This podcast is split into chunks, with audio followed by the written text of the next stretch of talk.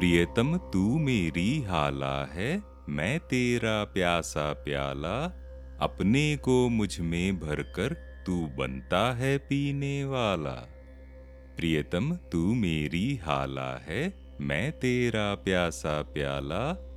अपने को मुझमें भरकर तू बनता है पीने वाला।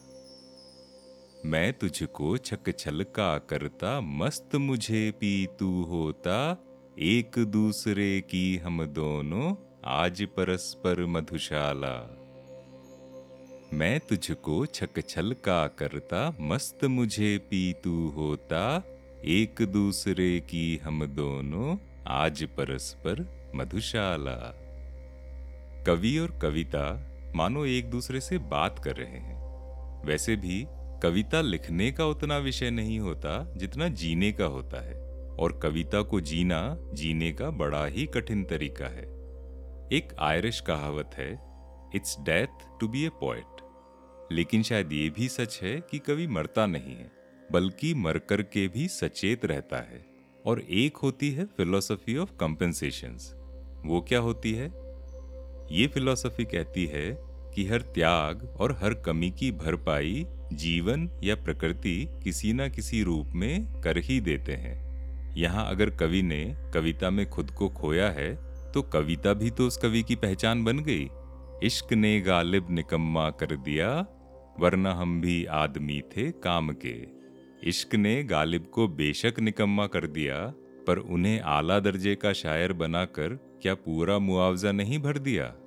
ऐसे ही बच्चन जी भी बचपन में चित्रकला का शौक रखते थे, कार्डबोर्ड पर चित्र बनाते थे, लेकिन ये शौक बड़ा खर्चीला था। रंग कैनवस कूची ब्रश सब महँगे। और ऊपर से किसी का प्रोत्साहन भी नहीं। तो उनकी उंगलियों को बड़ी निराशा हुई कि चित्रकार तो नहीं बन पाई किंतु अपनी लेखनी से जो कविताओं के ढेरों अमर शब्द चित्र खींच दिए, वो किसी चित्रकला से कम थोड़े ही हैं। अब बात करते हैं एलिसन वंडरलैंड की। मदिरालय जाने को घर से चलता है पीने वाला।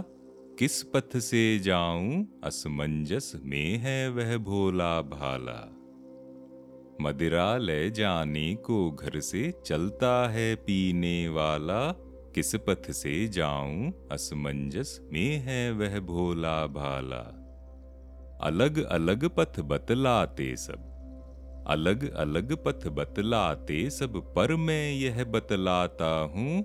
राह पकड़ तू एक चला चल पा जाएगा मधुशाला।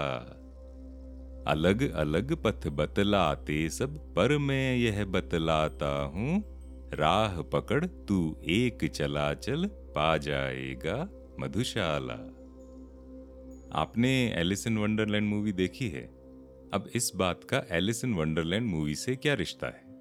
हमारे एमबीए में स्ट्रेटेजिक मैनेजमेंट के एक प्रोफेसर होते थे गैरी फाइफर साहब, और जब भी कोई नया प्रोजेक्ट शुरू करना होता था तो उनका गुरु मंत्र होता था कि कहीं से भी शुरू कर दो। उसके बाद रास्ता अपने आप मिलता जाएगा। और इसी तरह का संदेश एलिस इन वंडरलैंड मूवी में आपको मिलता है। ये मूवी कहती है if you don't know which road will get you there take any road any road will take you there यानी कि अगर आपको आगे बढ़ने का रास्ता नहीं मिल रहा है तो किसी भी एक रास्ते पर चल पड़ो, सारे रास्ते मंजिल की तरफ़ ले ही जाएँगे। अगर गहराई से सोचें, मधुशाला भी तो यही कहती है, राह पकड़ तू, एक चला चल, पा जाएगा मधुशाला।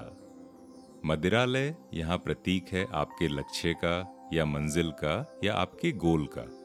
कवि कहते हैं कि अगर मंजिल पाने का रास्ता नहीं सूझ रहा है तो किसी भी एक राह को पकड़ के बस चल पड़ो। मंजिल खुद ब खुद मिल ही जाएगी। फेसबुक के मार्क जगरबर्ग साहब भी यही कहते हैं done is better than perfect या फिर getting started is more important than getting it right तो बस किसी भी रास्ते को पकड़ के चल पड़े, मंजिल मिल ही जाएगी। बस इस तरीके को बेंगलोर जैसे व्यस्त शहर की सड़कों पर ट्राई ना करें, वरना कुछ ऐसा होगा जो कवि अपनी अगली पंक्तियों में कह रहे हैं। ये सुनते हैं अगले अंक में और साथ ही बात करेंगे जेन ऑस्टिन की भी। फ़िलहाल यहीं विराम, अगले अंक तक। बताइएगा ये पॉडकास्ट आपको कैसी लगी? आप मुझसे जुड़ सकते हैं इंस्टाग्राम फेसबुक लिंक्डइन पर। और हाँ आप इस पॉडकास्ट को सारे गामा कारवा पर भी सुन सकते हैं। चैनल नंबर 317 317 तो मिलते हैं अगले अंक में। तब तक स्वस्थ रहें, प्रसन्न रहें, चाय, कॉफ़ी पीते रहें।